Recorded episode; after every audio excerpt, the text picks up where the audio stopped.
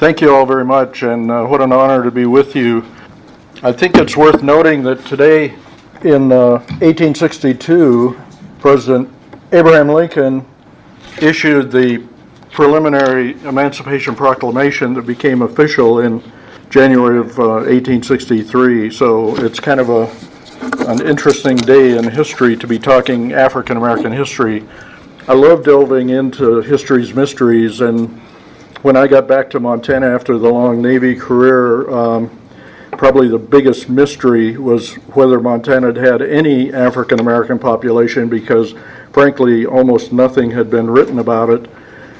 And when I started digging into it, it, it became pretty obvious that one of the reasons was that almost no resources were available. So I was delighted about uh, eight years or so ago to uh, to join with the Montana Historical Society as they embarked on their their uh, Black Heritage Resources project. And if you if you are a computer literate person and have not discovered the wealth of information that's on the Montana Historical Society site about African American history, be sure to check it out.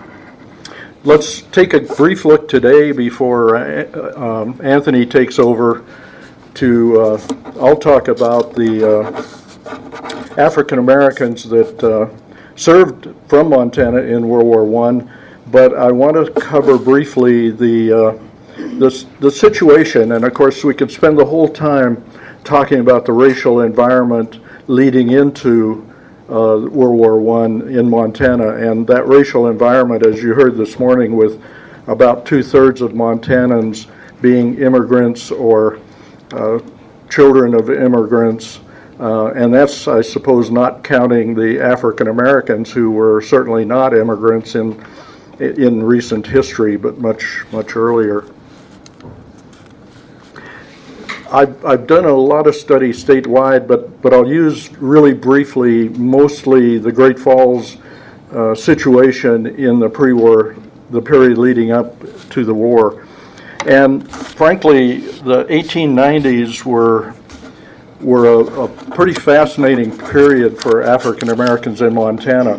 For one thing, uh, there still were African American uh, soldiers uh, serving in Montana, uh, and those that had been serving had, into small numbers, had retired to towns, uh, certainly like uh, Master Sergeant Horace Bivins in Billings, um, several from the 25th Infantry Regiment in Missoula, and several that I'll talk about today.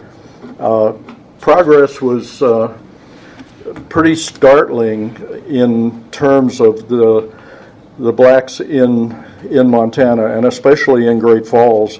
Uh, they had a whole series of successes that I don't think we really know or appreciate today.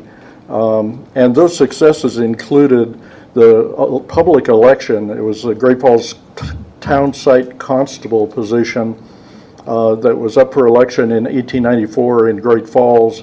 And um, two c- Civil War veterans, members of the uh, Republican Party of Montana, uh, had kind of shamed their local uh, county and Great Falls uh, conventions into nominating uh, young William Morgan as a candidate for townsite constable. So uh, overnight on election eve, he was the janitor at the county courthouse, which frankly was a plum position for African Americans in, in that period.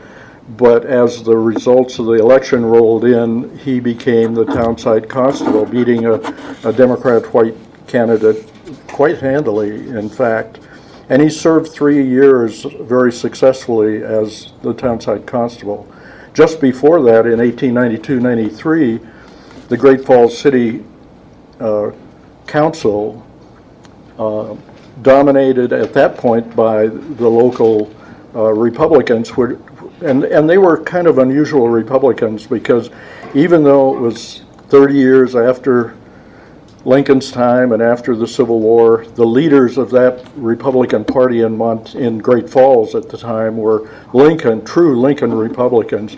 They were for women's rights to vote, they were for black uh, equality and rights to vote, and, and, and certainly um, that council appointed um, uh, another interesting, uh, he, he, in this case, he was a uh, an Indian Wars veteran, um, George Williams. So, uh, for a two year period, uh, one of the four Great Falls um, um, police officers was African American, uh, really startling.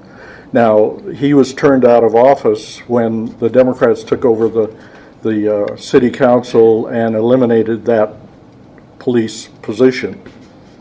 But these achievements were, were occurring with people like Sergeant uh, James uh, Wesley Crump and J.P. Ball and others in Helena. Uh, Helena had appointed William Irvin as a as a police officer on the Helena Police Force and so on. Uh, so these were all really fascinating signs in the early 1900s. Now, for a variety of reasons, uh, I, I, should also mention that one of these Civil War veterans, uh, Charles Meek, served multiple times on uh, county uh, juries, including uh, cases like a murder trial. So they weren't just trivial petit juror uh, situations that he was participating in.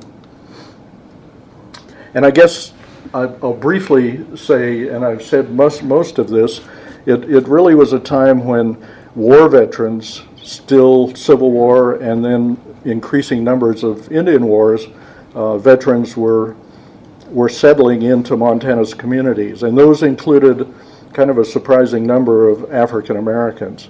Of course, the, the four divisions that had been designated as colored, uh, the 24th and 25th Infantries and the 9th and 10th Cavalries uh, at the end of the Civil War, they'd gone through Reconstruction, they'd gone through uh, Indian wars, especially in the Southwest, and, and now uh, many of them were serving in Montana Territory. But that was the good news. The bad news is that as Great Falls grew and matured, and as uh, the Democrats uh, took uh, more often than not control of things like the city council and as the unions built and or organized and built and took over, uh, even previous occupations like uh, barber, owning a barber shop, which had been open to blacks in Great Falls in the uh, 1890s, uh, there was a decision by the black, I mean, by the, uh, it was an integrated uh, union at that point, and in 1900 there was a, a meeting of the Great Falls Barbers Union, and they voted to exclude African Americans from membership. And that meant, of course, uh, one fewer biz- small business that blacks could have.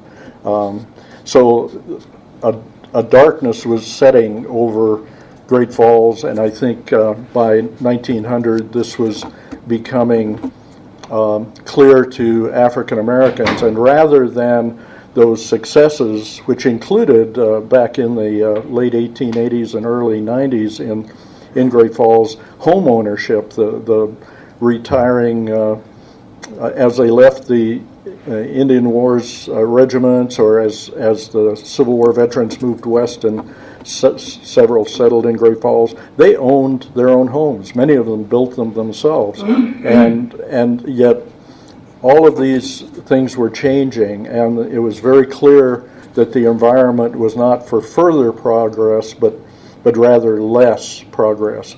And and so the outlook for children of this first generation of, of at least Great Falls, I mean, other parts of Montana were older in time. Great Falls didn't organize as a city until 1884.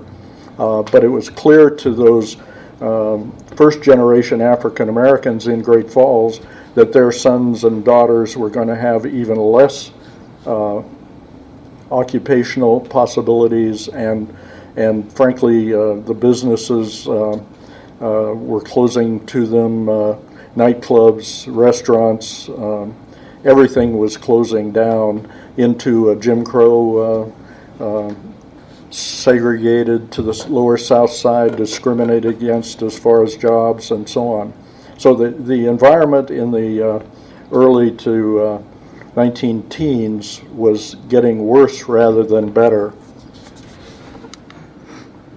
But let's turn to, uh, let's get to the war itself. And that, that war, of course, uh, came at a time when, as I, as I was saying, uh, um, many African Americans, I think, were having second thoughts about either staying in Montana or coming to Montana, and yet, uh, as I'll point out, there were there were a couple of conditions that that dramatically changed the the what what manpower pool there was for blacks in Montana to serve in in World War One, and and here I guess we need to delve into uh, uh, numbers a little bit. Uh, I've found in a in a fascinating book that uh, is called it's Scott's official history of the American Negro in World War One.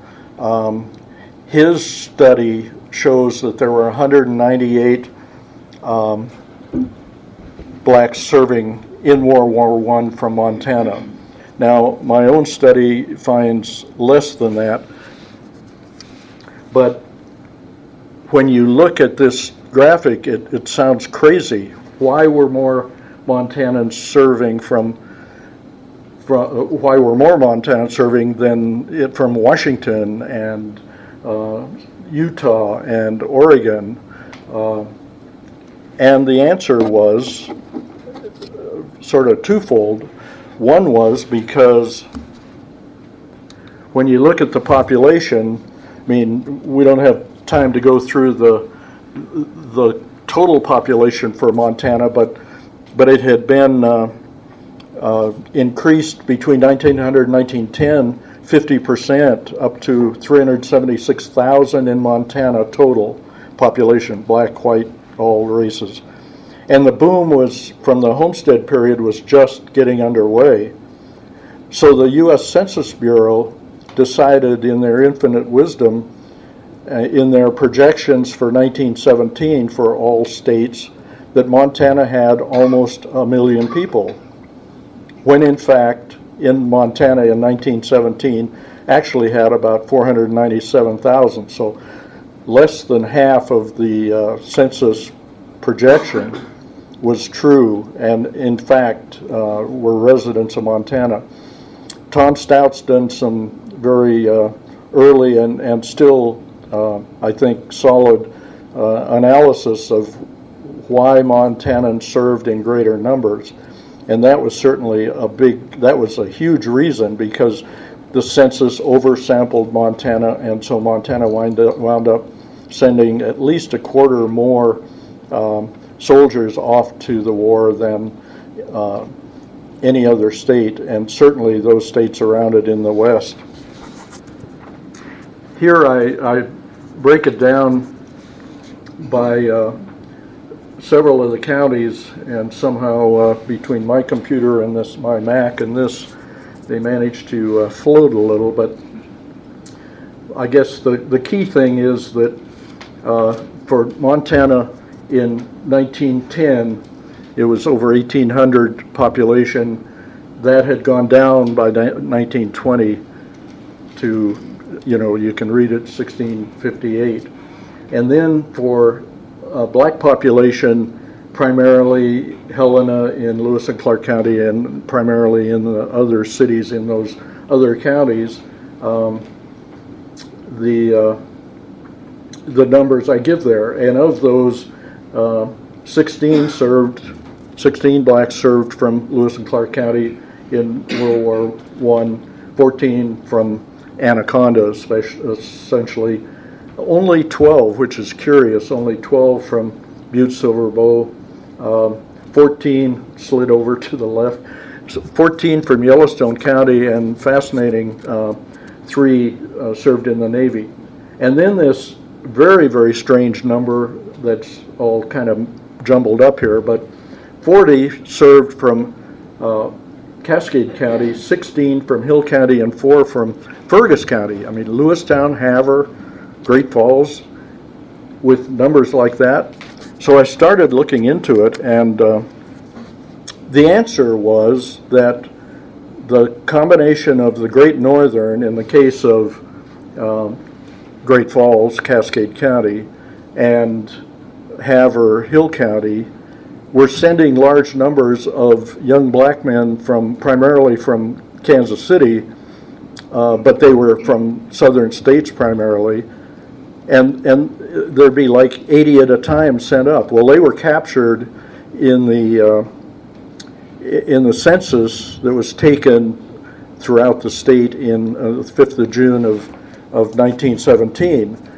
But they also, even though it was a transit pop population, uh, many of them wound up serving. Now, part of the problem is it was a floating population, so just because you registered in Montana, and if, if the Navy, I mean, if the uh, railroad returned you to, um, to another location, you might have served from the other location. So you may be registered in Montana and what's called an enlistment card uh, come from another state. And in the case of uh, Fergus County, it was the Chicago, Milwaukee, St. Paul, and Pacific that was sending uh, young black men to uh, work as uh, section hands and laborers on the railroad.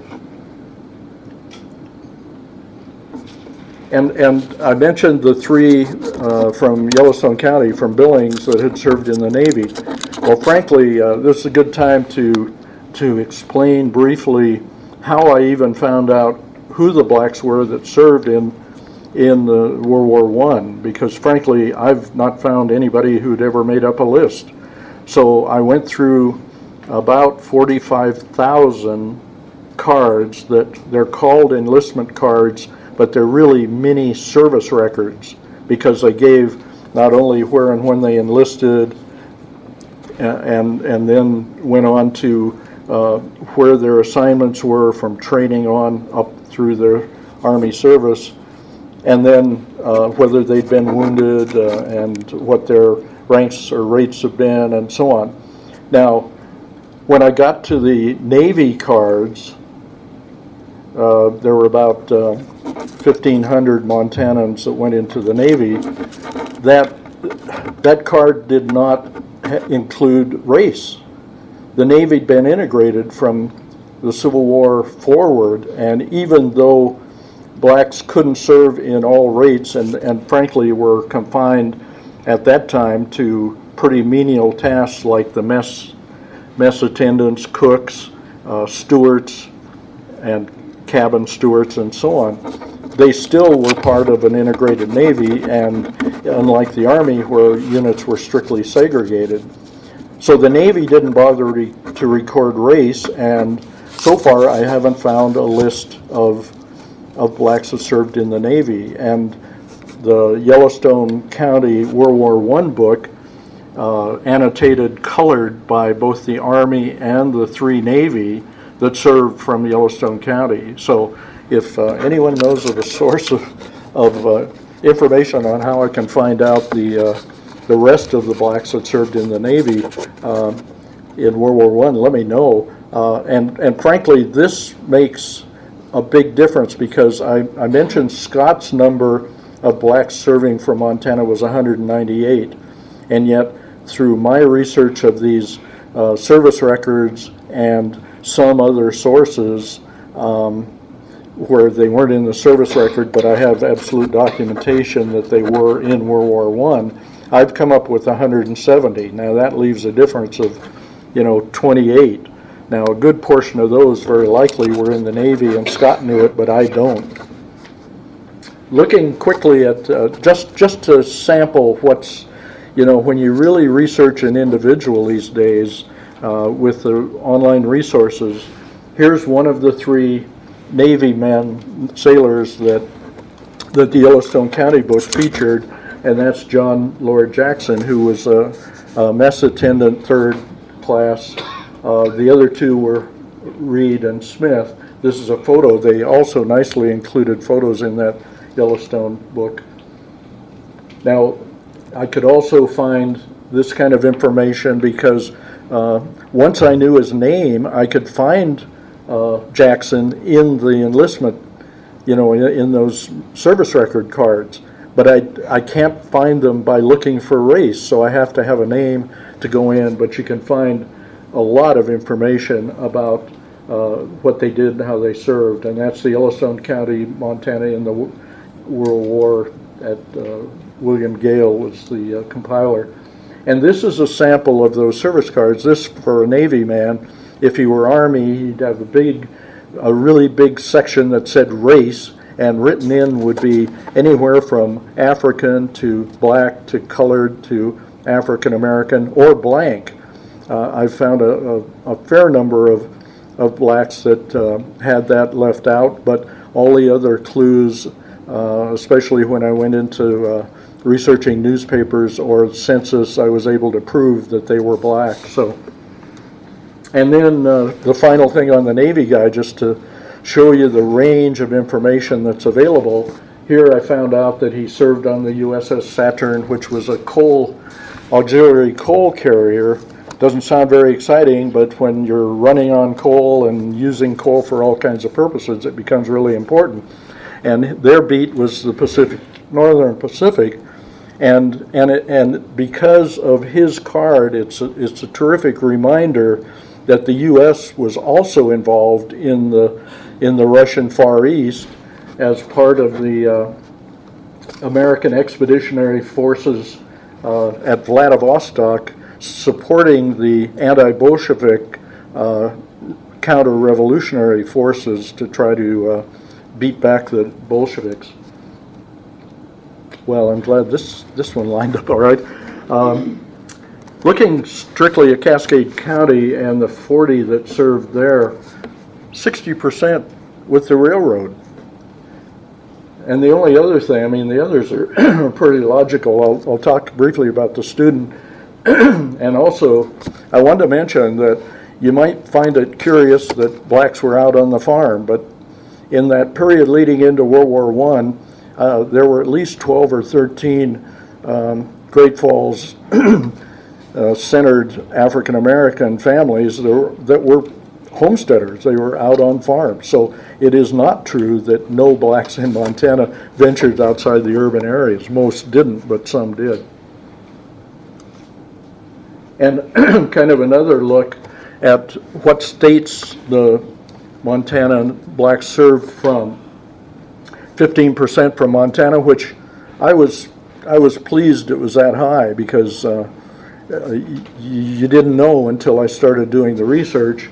Uh, of course, many were from southern states. The other thing that surprised me, though, is that uh, they came from a total of 31 states. That, that's a, a little bit of a surprise to me. Looking quickly at their war service, um, it, it's pretty well known for those that know anything about black service in, in World War I that most blacks served in labor or stevedore battalions, both in the U.S. and overseas. They had the uh, the jobs of loading and unloading ships, uh, moving uh, supplies onto rail cars and off, onto trucks and off, and cleaning up battlefields, burying the dead. I mean, they had the uh, uh, the dirty work for the American Expeditionary Force. But and and and consequently, when you look at the national percentage, only about 10% of, of African American draftees nationally served in combat units, and yet almost three times that, 29%, served from Montana, which is a, a pleasant surprise. Um, the depot shouldn't really count because so many were taken as, as they built up first in 1917 toward a 1 million man army they went on to 4 million later uh, in 1918, and so the draft was broadened from originally 21 to 31 year olds to 18 to 45 year olds, and also um, um, many of them were called up very close to the end of the war. Well, they never made it out of training camp. In this case, 18 of the Montana blacks didn't make it out of training camp, and therefore they were in training camp depot brigades. When you look at uh, first, the, the two divisions that, that uh, nationally that uh, African Americans served in were the 92nd Division and the 93rd Provisional Division.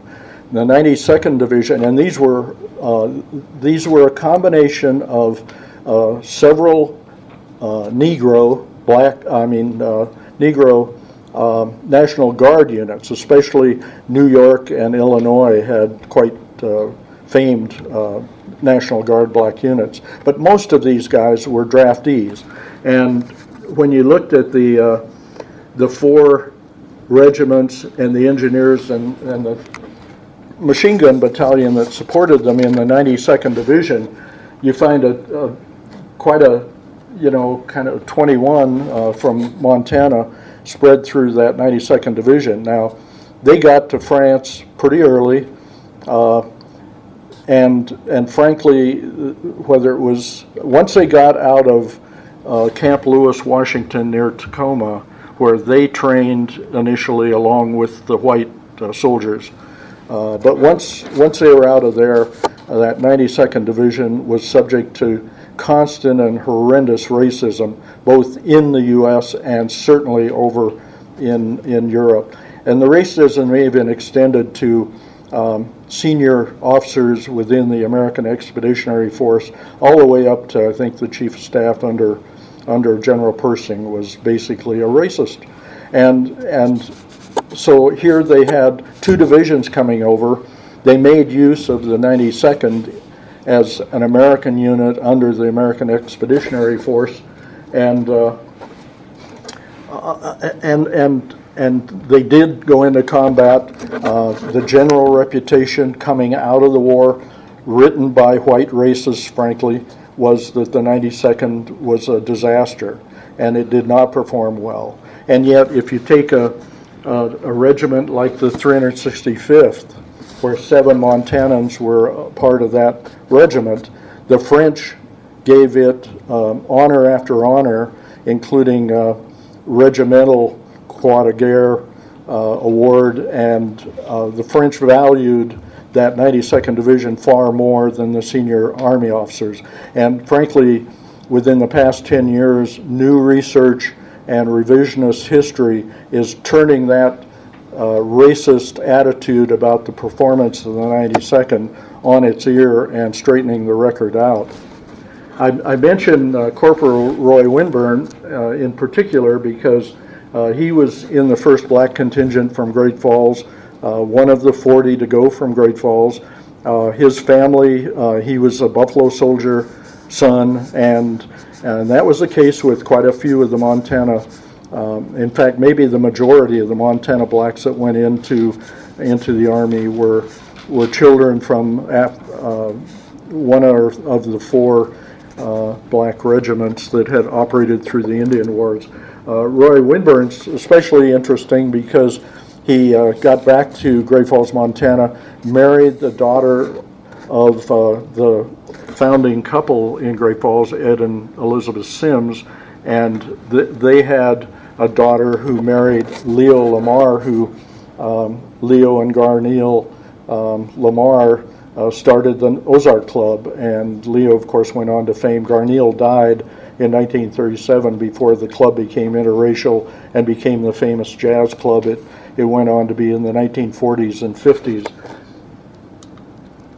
Second black contingent, uh, I, I, would say here that um, the send off in most Montana cities uh, certainly Anaconda and uh, and and certainly Great Falls and others was uh, very good treatment for the blacks going off to war. They'd have banquets, they'd have patriotic speeches, and then either that night or the next day, they'd have a big interracial parade down, in Great Falls' case, down Central Avenue um, to show the boys off to uh, their segregated war. The other division was the 93rd Provi- Provisional. How am I doing on time? You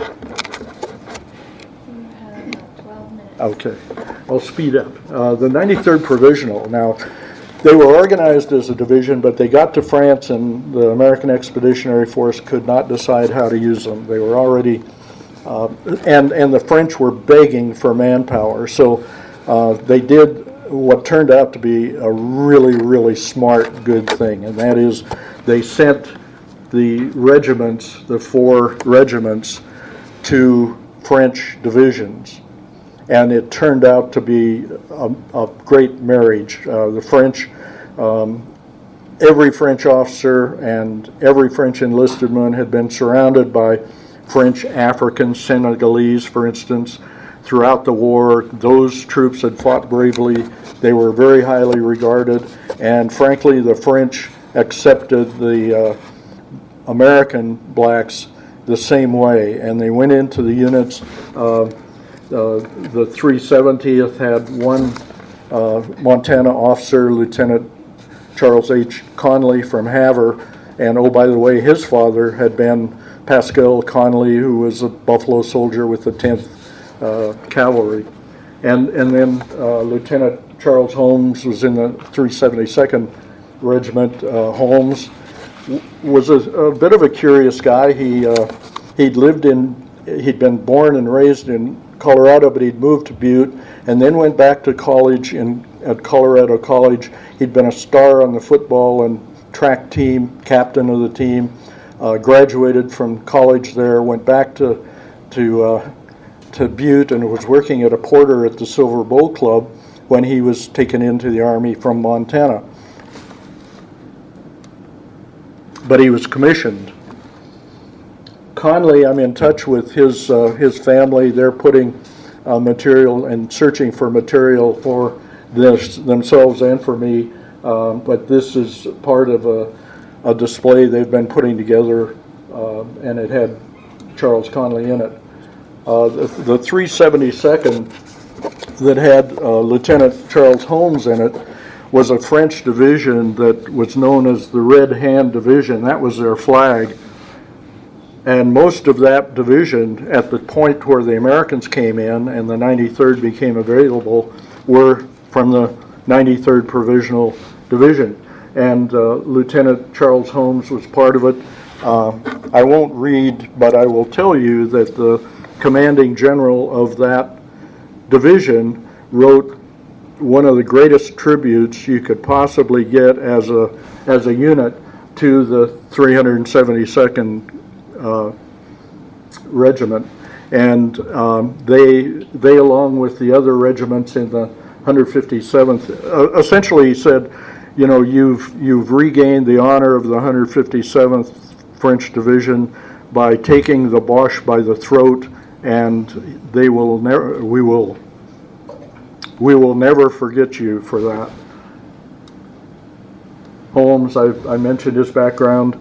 Uh, that's uh, from his yearbook. It's nice to have yearbooks online these days because it's really hard to find photos of African Americans. So our student, our student was uh, Willie Robinson from Great Falls, Montana.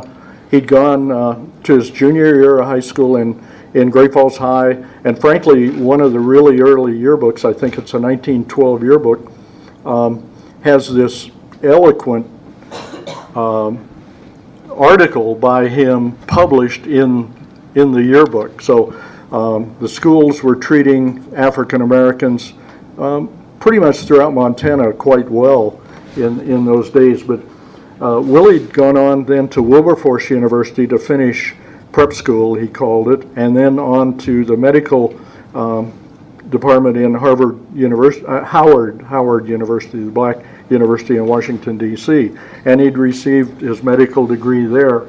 So he went in, and, and that's his draft registration.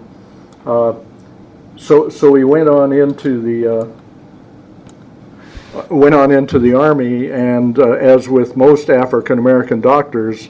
Um, he was made a corporal and, uh, in effect, was a corpsman. Well, uh, he came back from the army, moved to Seattle, and practiced medicine the rest of his life. And oh, by the way, uh, Holmes I didn't mention, but Holmes got back to the, got back to Butte, moved on first to Louisiana, where he was teaching at a black university, and then to North Carolina, where both his wife and he were teaching at a black university there. So, you know, to some extent, it depended on on your education and your capabilities as to whether you came back and stayed in Montana. Uh, Quite a few that I've found did, but they weren't the special cases like the lieutenants I've mentioned and Willie Robinson.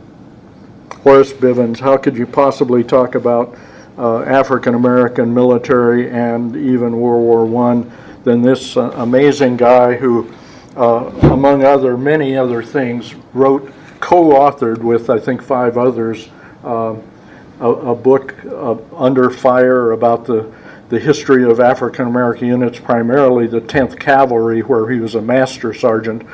But uh, they, they- he wrote, or they wrote a, a very fine book.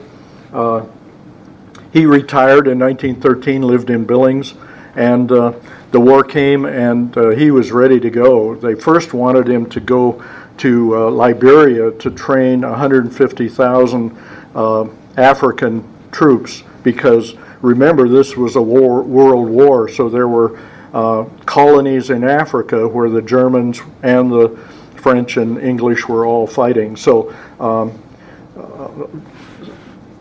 Sergeant, at that point, Sergeant Bivins turned that down, and they finally agreed to uh, recall him to active duty. They made him a captain, and he served in New Jersey as the, as the head of a reserve labor battalion. So he didn't deploy, but uh, pretty amazing guy, and uh, uh, he, he returned to Billings uh, and, and spent uh, another several decades there before he moved on to the east when he remarried and, and died in the east.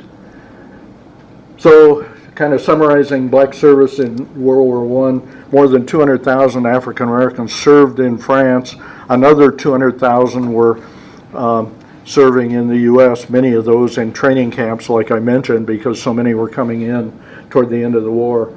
Uh, curiously, the 24th, 25th Infantry Regiments and the 9th and 10th Cavalries were not deployed to France. It was absolutely insane. For one thing, there'd been a, a horrible uh, interracial incident in Houston um, in in the summer of 1917 that involved the 24th Infantry Regiment. So they were in disgrace, and a number of them had been hanged and many trials and so on. But the other three regiments that had fought extremely well in the Spanish American War and in the Indian Wars were never deployed to Europe. And I, I- the only explanation I can come up with is that they were such good units that the racist army leadership did not want a great performance by African American units in France. Now, they wound up with it, especially with the 93rd uh, Division's regiments that did so well with the French, but uh, it, it's one of those curious curiosities.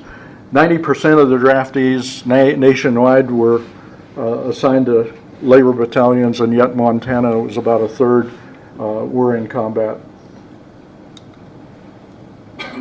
And I've kind of covered, I think, all these things, but uh, a, a couple of things. Only one of the 170 that I've found, uh, blacks from Montana, died, and and he actually died perhaps of the of of the influenza. Uh, he certainly he died of pneumonia, is the record.